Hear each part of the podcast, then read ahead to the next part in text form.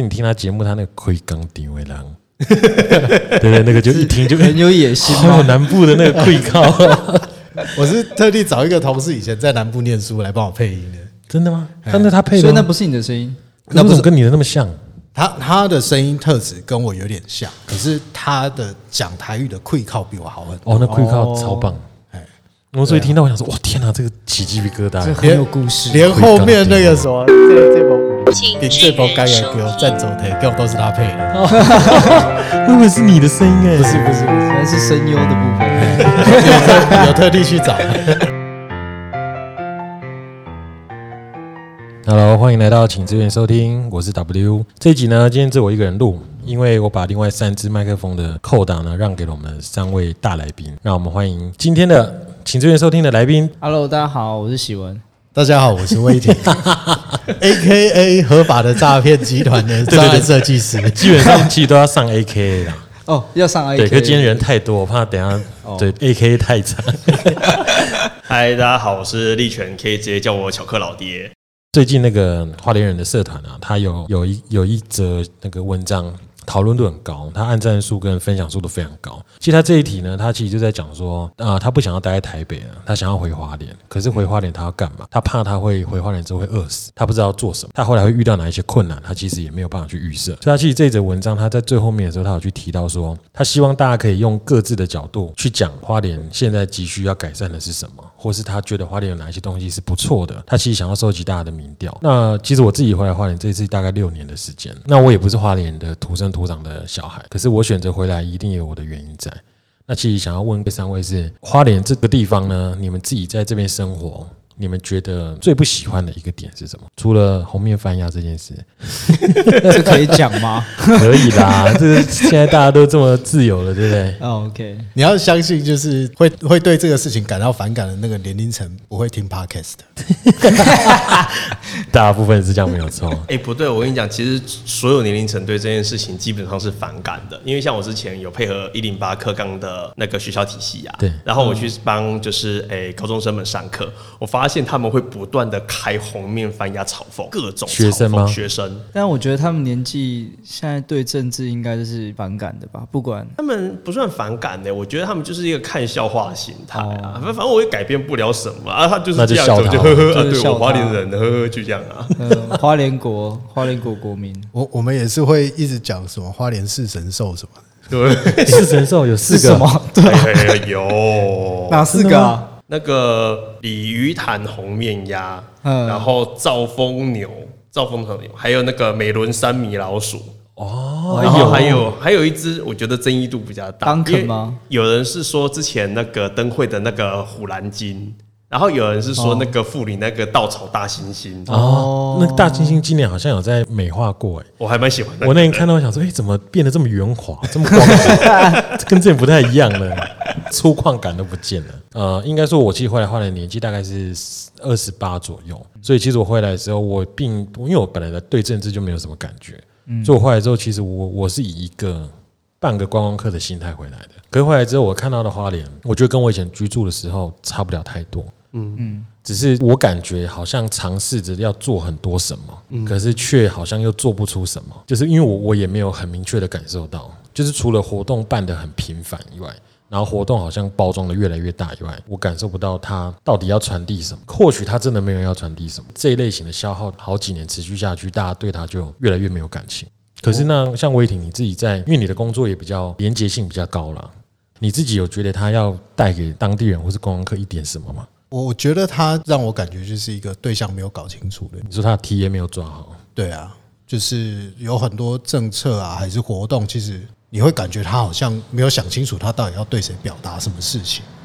哦，所以他，哎，我靠，那车也太大声了，花莲特色，这一集我们聊花莲这种东西，就要让他直接进来。这样现场感比较好。这才最 real。很有临场感，很有 临场感。哎等一下该不会有乐色车吗？应该没那么早。没有没有没有没有，县府或是政府的活动，他要搞清楚他 T 好像也没那么简单呢。我觉得他其实不需要想那么复杂，他只要搞清楚这个活动到底是要对外还是对内的就好了。可是他常常会把这两个东西混在一起混在一起，嗯，所以大家就会很混淆，就是嗯，为什么？就是就是民众会觉得为什么？我我自己看会觉得为什么啊？可是我看很多一般的居民好像觉得哦很热闹啊，怎样怎样，就诶诶这个很特，居民其实参加活动，他只在乎热闹，对然后有发赠品最好。你知道我那天去那个圣诞市集，哎然后我就看到那个角落好像在领领东西，嗯，然后你有去领吗？我有，我跟你讲，当下我看到我就想说，那群人在干嘛？然后老婆就说，要不要过去领一下？那是什么？然后我就看到有小朋友提那个好像是类似灯笼，嗯那我就说，哎、好啊，我我可以领给我女儿。然后过去的时候，他就说灯笼已经发完了，嗯，然后好像是要发暖暖包吧。那时候应该领，因为现在蛮值钱的，你说小白兔吗？大家都在抓兔子，这一礼拜很值钱的。然后我我还是没有领啊。可是后来我回想，奇怪，为什么圣诞节要发灯笼？不晓得，我在猜应该是之前活动有剩下。太平洋有有可能灯会还是可是因为其实像大家应该都很喜欢去台南，对不对？嗯，还可是其实台南，我觉得它是一个很很有魅力的一个结合。可是它的那个魅力点是天生俱来的东西吗？还是它是后来的这几年他们在做可能一些地方创生的结合，才蹦出这样子的味道？我觉得可能都有了，毕竟那个地方还是很有历史的。对，所以其实这个我觉得一个地方的魅力跟它的历史是有关的。可是花莲的历史其实也不差啊、但是就是我们没有去找回来啊。我我觉得是相对值的问题啊，相对花莲的呃整个城市来讲的话，它比较年轻。我们毕竟整个现代化是从日治时期开始嘛。对，对，那呃，日治时期以前还是以原住民为主的那个考古，可能我们还没有真的去把它全部都挖掘出来。对对啊，那包含几个在移民跟原住民的冲突上面的一些历史事件，可能也还没有真的理得很清楚。对，所以其实相对来讲，我们的内容可以用的素材可能就台南少很多。对，的确，一个城市的年纪嘛，我在看的很多的，不管是市啊，或是县啊，其实，在花莲举办的活动，其实你会摸不透它的脉络是什么，它就很像横空出世，突然蹦出一个东西。它它有一点想要台北化、哦，台北好像也是这样哎、它因为台北它不用讲脉络，他不不讲脉络的啊，就是我就是弄一个哦吸引人的就好对，吸引人的就好了。可是怎么没有人会去探讨他在花莲，他不想回台北，大家反而都是颠倒过来，哎、我是哦，我在花莲，我不想去其他地方哦。真的、哦。嗯，我觉得这跟个人的生命经验还有个性有很大的关系。可是那你觉得你会想要继续在花莲生活的那个诱因是什么？嗯，我觉得我可以先补充一下我自己的成长经历吧，因为我爸妈他们其实也都是在大概差不多民国七零年代那个时候，就是可能大家爸妈有去外县市上班的经验。对对啊，像我妈就是去纺织厂，去台北的纺织厂工作。我爸妈是去在外地工作认识的，然后后来是因为家里面长辈需要照顾，所以后来我们才举家又搬回了花莲。一开始我也不住市区，我住凤林。哦，嗯，可是后来我们在凤林住了一段时间之后，我爸会开始关注到我的状态，他还是会希望说，OK，凤林好像还是有点偏远，我们是不是应该要搬进花莲市区？所以我觉得你对于城乡的这个概念，我们在看待台北，其实花莲南区在看待花莲市，那个感觉是一样的哦。嗯哼，然后，所以后来我们大概从小学的时候，我才搬到花莲市，然后就一路就是念书念念念念上来。可是，在念书的过程里面，其实不管是家长还是学校老师，他们还是会灌输的概念：出去，你要好好念书，你才可以考到好的大学。考到好的大学，你才可以找到好的工作。但奇怪了，好的工作都在国外，好的工作都在台北，为什么花莲没有？对，可是你从小到大就会觉得说，哦，我应该要出去。后来我大学其实也是去了台中念，只是运气很好的，诶，我当兵的时候。又回到花莲当，然后我在当兵的时候其实有兼职，我在兼广播电台的主持，所以等于是我一 当兵的时候，对我一退我是知道了是举光原地那一类的。谁给你举光原地？所以其实我的状况变成是我因为当兵的关系，所以我回到花莲，然后我的工作又无缝接轨。我一退伍第二天马上上班，我就再也没有想过换了。我会所以后来我回去回去思考，就是我觉得哦在花莲的孩子，你要出去，其实有几个大家普遍比较统一的时间点。第一，念大学的时候。对，高中毕业的时候，对，第二，你当兵在哪里当？对啊，第三个比较特殊状况就是你女朋友哪里人？很多人其实，在花莲会定居，是因为他交了一个女朋友在花莲 Yeah，或是男朋友是花莲人。对我们店里今天其实很多员工是这样，就那种高雄来的、嘉义来的。那我就说，哎，你为什么会在花莲继续就待个三四年？为什么？没有，因为另外一半在，哦，因为爱哦，这种因为来的超多哎。很多很多。那我，可是我会问他，我说，那你自己这样子在，例如说嘉义好了，嘉义有这么多的小吃、鸡肉饭什么的，然后去台中又方便，去哪里方便？可是你来花莲，你不会觉得很无聊吗？我得到的答案都是，呃，我觉得很无聊。这么我说我说那你不就分手后你就要回去了，还是你要再找一个花莲的男朋友？然后他就说不知道，还在看这样。所以我其实我觉得花莲很多这种外来的跟出去的，多半是因为另外一半，这的确是真的。有一些哦真的有一部分是这样。可是就是以花莲的土很粘人这件事情，为什么这么多人没有被粘到？看个性，我觉得这件事情个性，对我觉得也是看个性哎、对吧？我我自己是没有办法忍受人太多的地方。真的吗？是什么时候发现这件事情？会觉得很不舒服。对，因为如果你没有去过人多的地方，你可能就不会。因为嗯呃，国小的时候跟我姐姐去台北考试，姐姐要去台北考试嘛，那爸爸妈妈就带着三个小孩一起出门，对，然后我我跟爸爸妈妈、姐姐走在士林夜市，我整个完全无法忍受这样，就就是看到人就觉得烦了。呃我没有办法忍受呃陌生人跟我很贴近的那个距离感。哦那在花莲蛮适合，因为花莲你要遇到人也不是这么简单。你讲的花莲都没有人样去。海边的时候，就希望旁边很多人可以跟你一起，要不然蛮可怕的，也没有那么夸张啦。那喜文呢？喜文之前是在哪里念书啊？文化大学啊，在台北。那你是毕业后就当完兵就回来了？没有当完兵之后，我还跑去澳洲 working holiday 一年。哦，可是为什么还会选择回来花莲？因为呃，其其实呃，那我也补充一下我生长背景好了。就是我大概呃，我国小的时候是在花莲读完之后，我国中跑去宜兰的一间私立学校，就是住校那一种，就读了三年，然后只有假日会回家。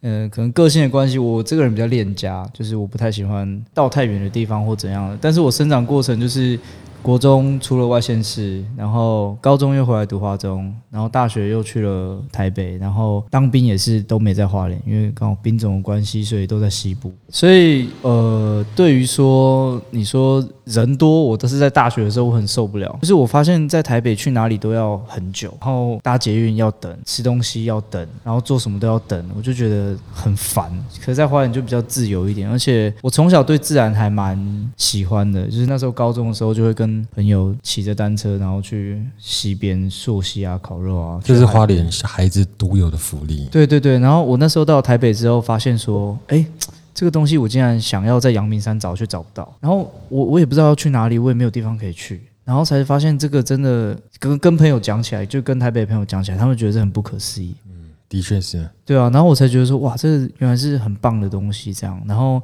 花莲的空气也比较好，所以说像这些东西，我就觉得说，整个综合起来，然后再加上因为家里在花莲开餐厅嘛，对，如果我今天要白手起家去外县市工作的话，三十年后我自己会变成怎么样？那我的筹码可能是回到家乡，然后就是直接承接家业来讲，三十年后可能会比在外面就是三十年还要更有什么东西会留下来，这样，所以我就是毅然决然就回来接家业。所以其实花莲的生活环境也是你考量的很大的一部分嘛。就我觉得是很舒服的啦，因为我我不会喜欢逛街啊，或者是要很多很新的东西，就是其实能满足生活上的一些需求，其实就够了。就我们要喝饮料也有啊，买衣服也是有，只是可能没有那么多名牌欸。你知道我那时候，呃，我国中来花莲的时候，嗯，然后因为我那时候是在南投嘛，我有一次有一年的暑假我就回去，然后同学就问我说：“你们那边有 Seven 吗？” 然后因为我来的那个时候本来就有了，然后因为我也不知道以前我的花莲是怎样，我说有啊，我怎么会没有？嗯，他说真的吗？我以为花莲都没有、欸，我说有啦，花莲就有 Seven 啊。问我说那你们打球是在山腰，就是后面是山的地方打吗？他会问这个是因为我那时候还没有来之前，我哥他们已经来了，哦，我就问我哥说：“哎、那你们学校在哪里？”哇，这声音也太大。飞机呀、跟你说嘛，这一集就是很很花脸。我就问他说：“哎、那你们学校是是什么学校？”他就说四维高中这样。嗯然后他说：“我跟你讲，我们打球都在那个，我们后面就是山。嗯，我那时候脑海中的画面是，哦，我们以前上课都要这样，就老师会停下来，因为太吵了。对，等他对等飞机过啊。可是通常会这样飞，是不是又有什么鬼东西在那里？没有没有没有上课上一半有时候正常演这样子的时候，老师就会闭停大对，。然后大家就全部闭真的太大原本在聊天的也会闭嘴，对 因为老师开始讲话，你才开始聊天。飞机吵，对，然后出来上比老师出社会工作之后讲手机，然后跟客户说：“哎，不好意思，等一下。等一下，对，嗯，过哎、这一天什么时候讲什么来都不知道哎、呃，前阵子比较长啦，因为你知道他们勤务一直绕台嘛对对对，现在可能好一点。在花莲当兵新训的时候，对那个飞机声真的是很崩溃，为什么？因为就在它起降就在对面啊，那个声音很大、哦，哦，我还在里面当哎，你是说在机场里面啊？对吧？运气真好，我抽到金门。我刚刚讲说，就是我哥跟我说，他们的打球的地方就是后面就是一座山。我那时候脑海中的画面，真的就很像漫画里面，他就在一座高山嗯，打，旁边有云海的那一种巨云海，阿里他是在山上吗？悬崖，可所以能架一个不能出。出界救球。对 我那时候脑海中画面真的是这样，跟我哥讲说，怎么可能？后面就是山。嗯，他说真的啦，我没有骗你，那个云啊什么，我想说，Oh my god，他会不会在悬崖打球？就来了之后发现，哎、就不就跟其他地方都一样嘛。嗯，可是我那时候来的时候的花莲的确没有这么的繁荣，因为那时候的房地产其实也没有炒得这么高。就是我自己在花莲的时候，我我第一唯一觉得就是很无聊，因为我从小其实我永远都是住在市中心，不管是在南投、台中、台北都一样，已经习惯在市区生活。可来到花莲之后，我会觉得那个市区跟我想象中的市区不一样，就是没有这么的热络。可当我这一次又再回来的时候，我觉得花莲已经变得跟外县是越来越接近了，可是它的人口数还是很少，所以我还是觉得很舒服。这其实让我回来花莲的一大主因，是因为我觉得生活很舒服。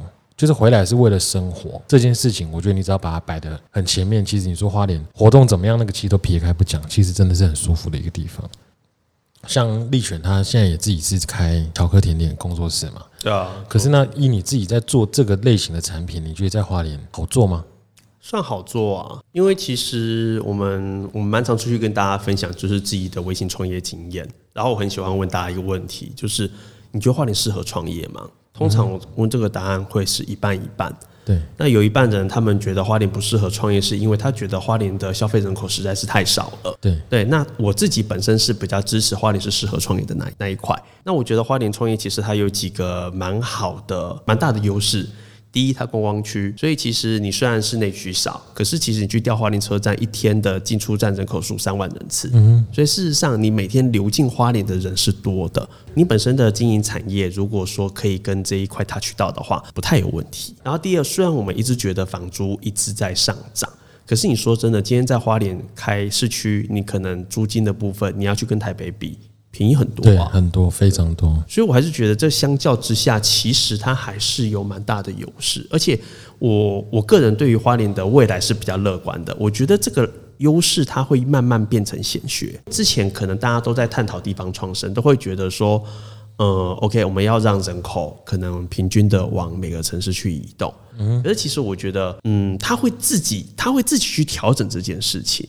对，所以其实我觉得会有越来越多，像我发现就是店里面来的客人，越来越多的移居者，他们其实是在本来是在外县市的，然后他们移居到了花莲定居，然后理由有很多种，有人真的是为了孩子，那有些人他们是因为就像刚刚讲到的，花莲生活感很舒服，他喜欢。那有些人他们是后来发现，就是他的工作环境，其实在花莲也是可以的。比方说，我们就有认识到他可能是呃，自由工作者是写手，对，他就觉得说，OK，我住在台北，我一间可能我套房就要花个一万五，然后我的开销什么的。可是事实上，我的工作是我只要在网络上面交稿就好，那我何不搬来花莲写作？的确，因为很多其实现在的工作你不一定有地方的限制，找一个舒服的地方也是可以做啊。对，所以其实因为这样，很多人搬来花莲哦。所以房地产才会变高嘛。对它涨了，但是我觉得相较之下，它还是一个，我觉得现在我们这个时代大概差不多三十上下，我觉得还是大家能力有办法负担的状态。租啦，我是说租房子的话，买的话那就不要想了。买太夸张了那。全台湾都一样，对啊是花莲的问题。所以其实我 我看那个他那个文章下面啊，大家在留言的呃比较不满的那些问题啊，其实我觉得全台湾都一样因。为全台湾都一样啊。可是他们会低，房价高，对，可是他们会认为认知把它放大，应该也是因为他们是在地人，他们会希望他们的家乡应该回到像以前的那个样子，你所谓的以前那个样子是？就是房地产很低啊，然后没有什么人口啊，然后大家过得很舒服啊。可是我们人口是减少，不是可是其实这类型的人，我看他们下面大部分都会留说，呃，我离开花莲已经十五年了、十年了、八年了，找不到动力要回来。很多人是这样的，可是我自己真的觉得，你其实如果喜欢一个地方，你也不用想那么多，就回来吧。我觉得这个题目可以换个方式想，就是它其实可以不用在呃两地居这个问题去想。我觉得这样是那篇文章，其实威霆在私底下有回，我觉得威霆的概念就很棒。你应该在想的是，你喜欢怎样的生活？嗯，没错，有我有看到，我觉得那篇文章他其实没有想清楚一件事情是，你回到这个地方你要怎么生活，那是你自己的事情，跟这个地方本身怎么样没有什么关系。太大的它没有关系太大关系。没错，因为你你想要过那样的生活，你在台北也是可以，跟地方一点关系都没有。那你搬到比如说三峡、戏子的山上啊，什么其实也是差不多。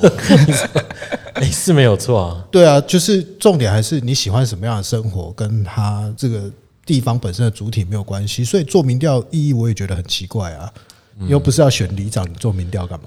可是他那个文章里面有特别提到一句是。他没有要选什么，就是因为这一句我才更觉得怪。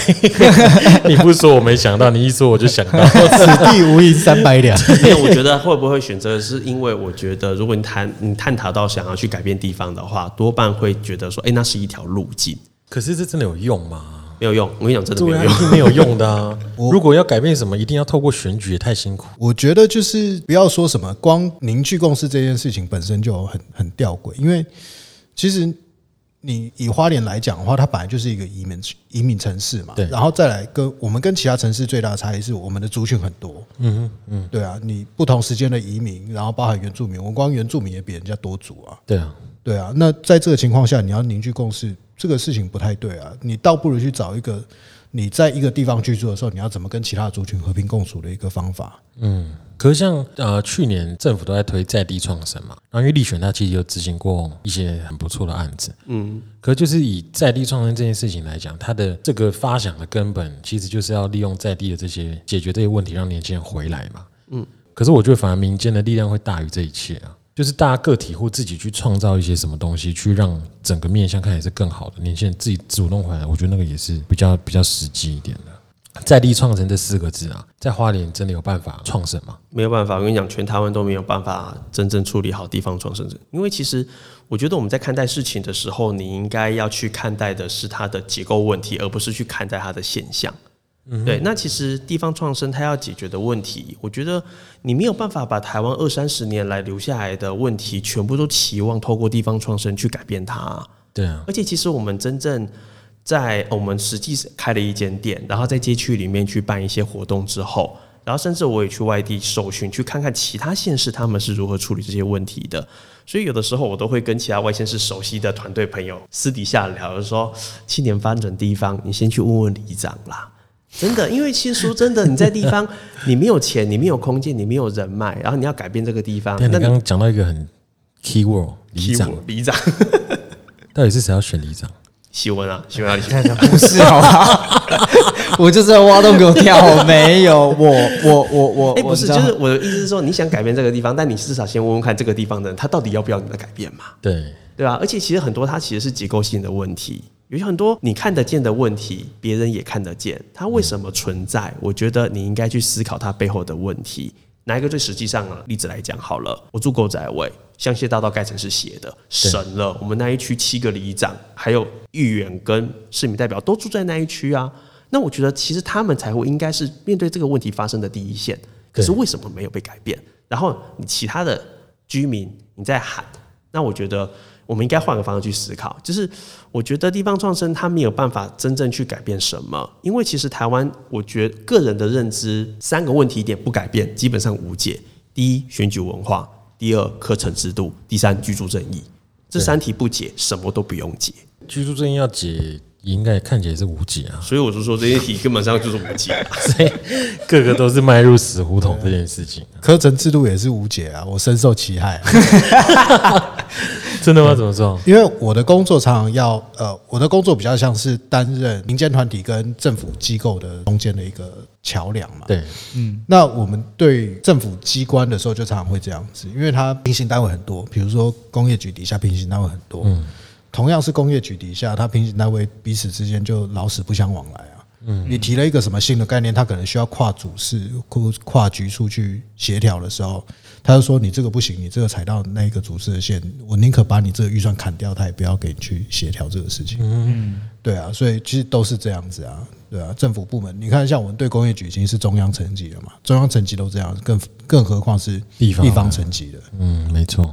我自己是没有接触过太多的这类政府的东西啊，可就以我自己是民间的业者来讲，可能也想要玩一点什么，我也想要做一点什么，让看自己的能不能去改变一点什么。可其实有点难，我觉得那个难是难在说，当你扯到商业化这件事情的时候，它就必然会回到所谓的成本，就会开始去计算说我做这件事情合理吗？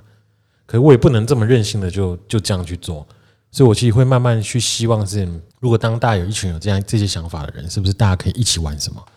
可是我觉得慢慢这几年有一点这个味道在了，就是大家好像有慢慢的聚在一起，可能是因为一些组织啊，像花莲曼城啊这种，就是大家会因为几个共同的议题，然后慢慢去理解对方的时候，大家可以慢慢去碰撞一点东西。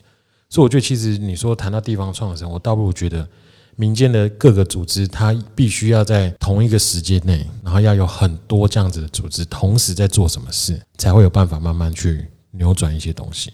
要么其实很多地方组织它在做的东西都太太零散了，可能今年就只有发起两个活动，明年就发起一个，可是这些通常组织又会回归到地方政府的补助，然后又会扯到刚刚魏婷讲的那个问题，他就会一直陷入这一种消耗里面，所以我会觉得这个是有点难啊。有有这件事情其实有解，因为其实我自己这样子执行过几次，然后也开始担任评审的身份的时候啊，呃，曾经有一度时间我很灰心，就是 OK，你发现地方问题，你发动行动，然后你想要改变，可是后来执行结束之后，你就发现说，呃，这个结构性的问题不是我们能够触及的，会灰心。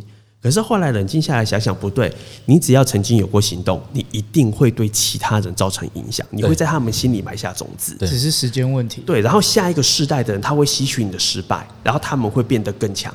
我觉得那个才是经验所在。我觉得其实往呃大方向想一点好了，我们就是结构啊，这些问题是我们造成的，或者上一辈造成的，但我们就是这个结构，不是吗？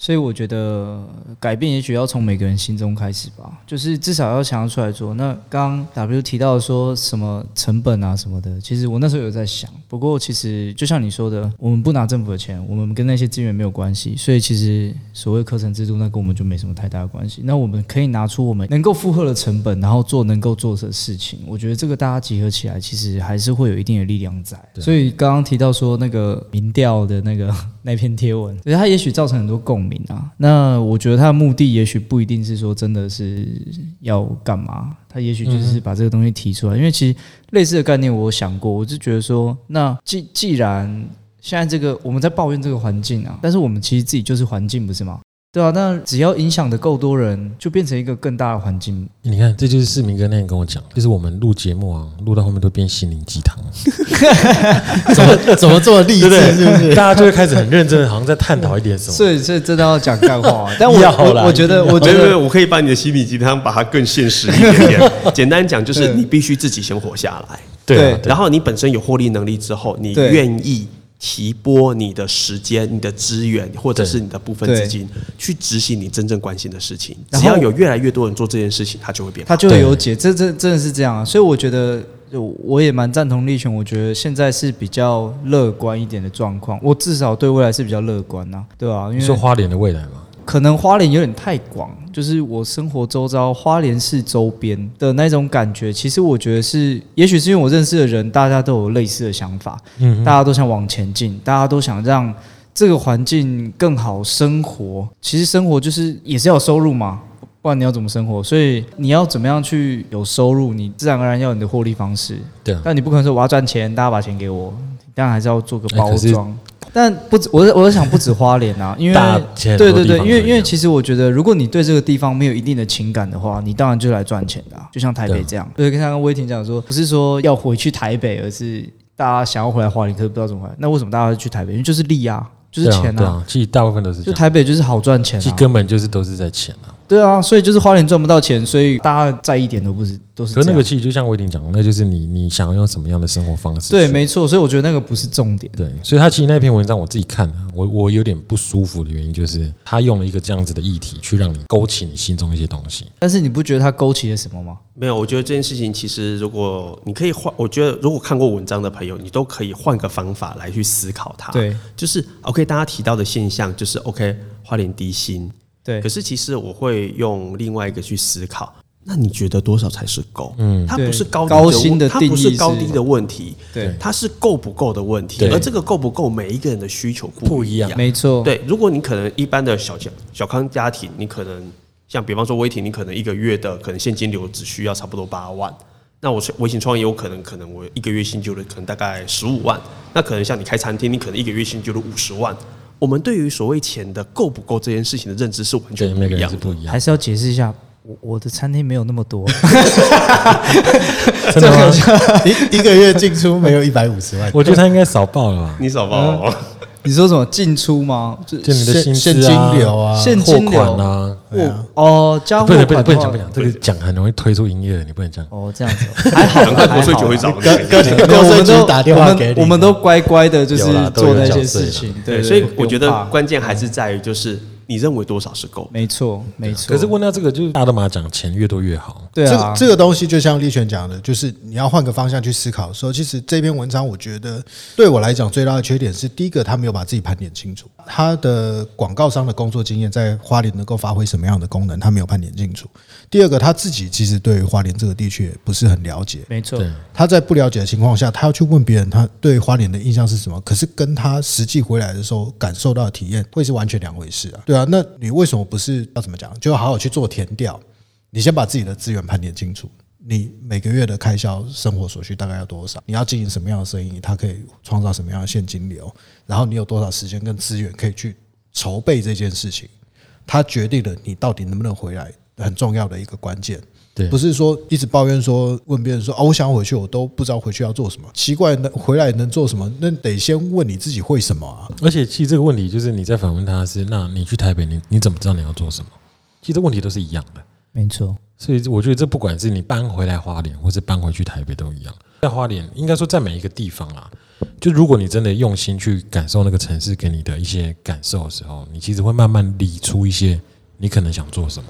好了，我觉得其实，呃，我是比较平淡看待这一篇文章，因为其实对说真的，在地方社团上面，这种东西几乎是月经文啦，大概每个一季就会有。就会有人出来站一下这样。也不算站一下，我觉得大家可以觉得就是呃一种心情上面的抒发，可能写作者跟回应的人他们都有这样子的感受。OK，有人开启这个议题，那我们一起来聊聊，它其实就是一种心情的抒发。但是你不要太认真的去看待大家它上面所反映出的。地方问题，因为事实上它存在着一个就是所谓的幸存幸存者偏差，可能真的有人很赚钱，但是他真的没有时间上来跟你打字、跟你聊这些东西。对对，对。多半一定是这样的。对，有些人他们真正已经在解决问题了，他们在那个过程中，他没有时间上来跟你在这篇文章上面留言，他也不会在上面留言，他也不会在上面留言，所以行动者是不会在上面留下痕迹真的，我觉得对，我们认识很多，真的就是大家会看，大家不见得会留，可是那一些人很恐怖，那些人可能获利能力或他们的脑袋，对，我觉得他们都很棒。就是如果你真的想做什么，你早就做了啦。所以其实我觉得住花莲、住台北、住哪里都一样。可是像我自己，我超爱台中的，超爱。其实我以前那时候在大概十八、十九岁的时候，我那时候就离开花莲了。我回台中之后，我超爱冬天去逛逢甲跟一中，因为台中妹都不怕冷。我跟你讲真的，他们都穿超呢？高雄是真的不会冷啊，你这个你这个状况跟我以前念海大的时候一样一，样啊。因为离那个芙蓉很近嘛，还骑摩托车半个小时就到。看比基尼吗？对啊，然后连海大里面的女学生进游泳池都是穿比基尼，我以为说他们上学都穿比基尼，忍不住考了一张救生员执照。这很励志，这非常励志这很棒，你你知道你自己要什么。可是我那时候回台中，我就是以前人家在讲说中南部的女生都比较豪放，然后都比较比较辣，然后我看了的确是这样，所以我都超爱冬天去逛逢甲，他们都一样可以穿着网袜或是穿着超级短裙在那边逛。你老婆是台中人，好可以，身体力行，这很可以，言行一致，这可以。所以我觉得台中很好啊。可是那个好，其实台中带给我的感受也并不是说，因为其实我我居住都居住在市区，嗯，所以其实我本来也不会去对于一个地方这么的深的研究，说它过往的历史、它的情感是脉络什么，我都我我都不会去了解。可是我在乎的是那个生活感，嗯，台中给我的生活感就很很接近，就是它该有的都有，路也大，天气又好，繁荣度也有，又舒服。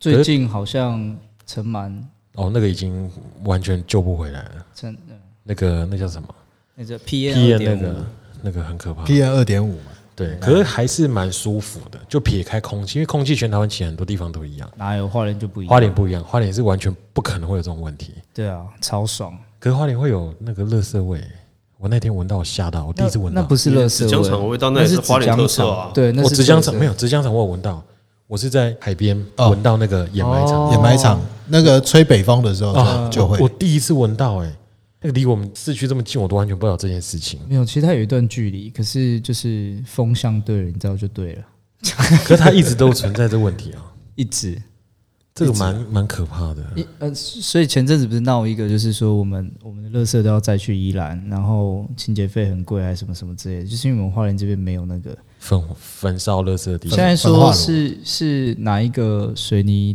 业者？台泥台泥嘛，他们要弄一个就是可以烧那个，哦因为因为他们的悬窑本身有这个特性啊，就是需要焚烧。他们在做水泥原料的时候，他们烧的温度很高嘛，对啊，所以它水泥供给量不用那么多的时候，他帮忙烧一些垃圾，一定是烧的一干二净，没有问题。这样，就后来有有那个成大老师研究，他说其实水泥厂在呃整个城市的循环里面，它是一个蛮重要的角色。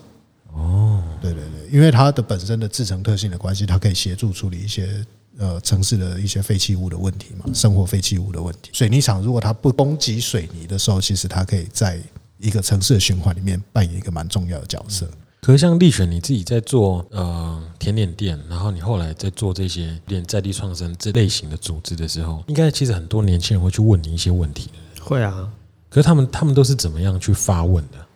其实他们还是会被就是所谓的糖衣先给包覆住，他会觉得就是 OK 好，这是一个蛮成功的案例就来，所以其实我觉得那是危险的。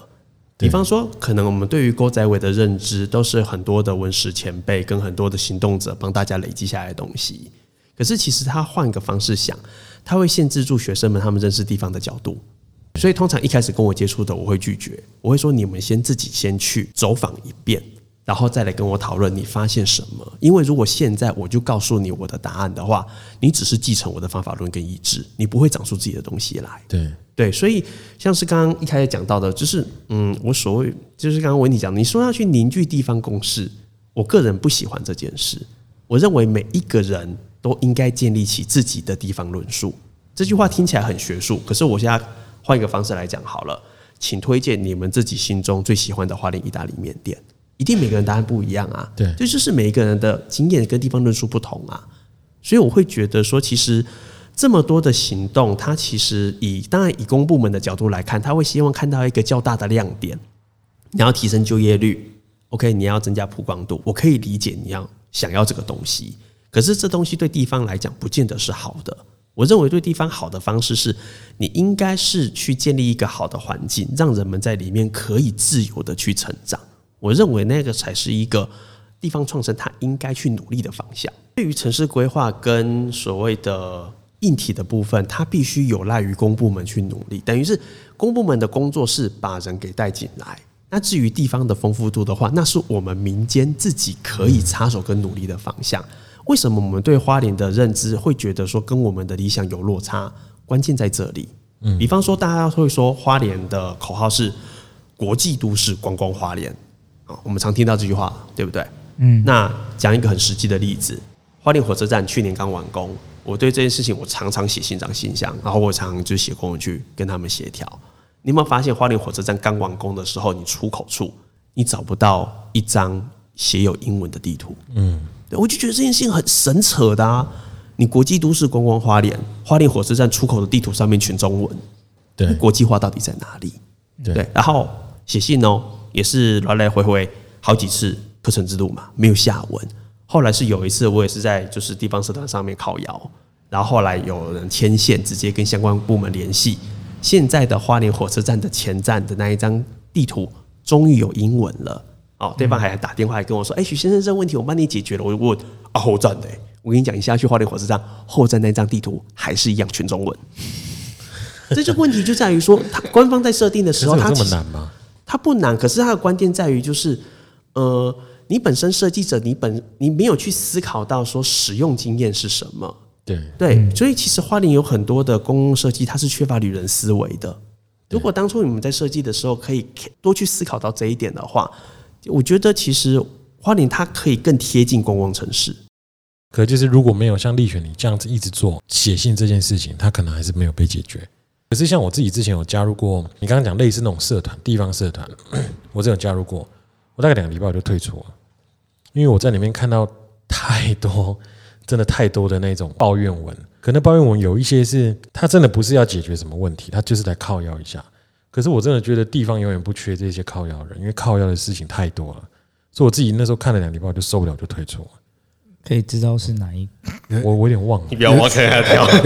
有一 有一些时候，其实我觉得那个跟我们整整整体人口老化其实有关系。现在那个很多长辈也都会用脸书，会用 Line 嘛。会对啊，啊组了群组，组了那个社团，脸书社团之后，啊，他们每天没事也已经退休了，没事就上去上上去抱怨一下就像。看真人节目边看边骂一样。哦对对对泡得搞监护，可是他们其实也没，可是他们其实也没有要做什么。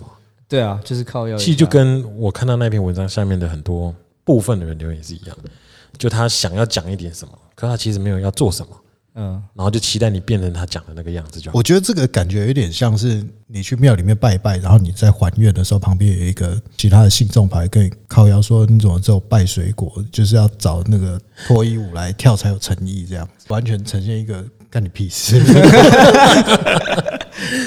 没有错，我心里呈现一个，对我怎么没想到脱衣舞？啊？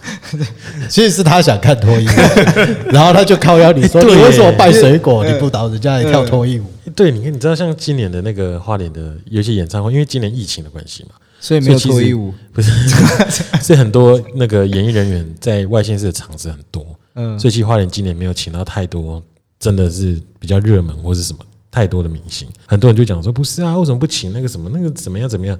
他就是自己想看，他就是真的自己想看，他只是在对你靠腰，对你许愿，希望哪一天可以传到某一个人的身上，然后把这件事情做改变而已。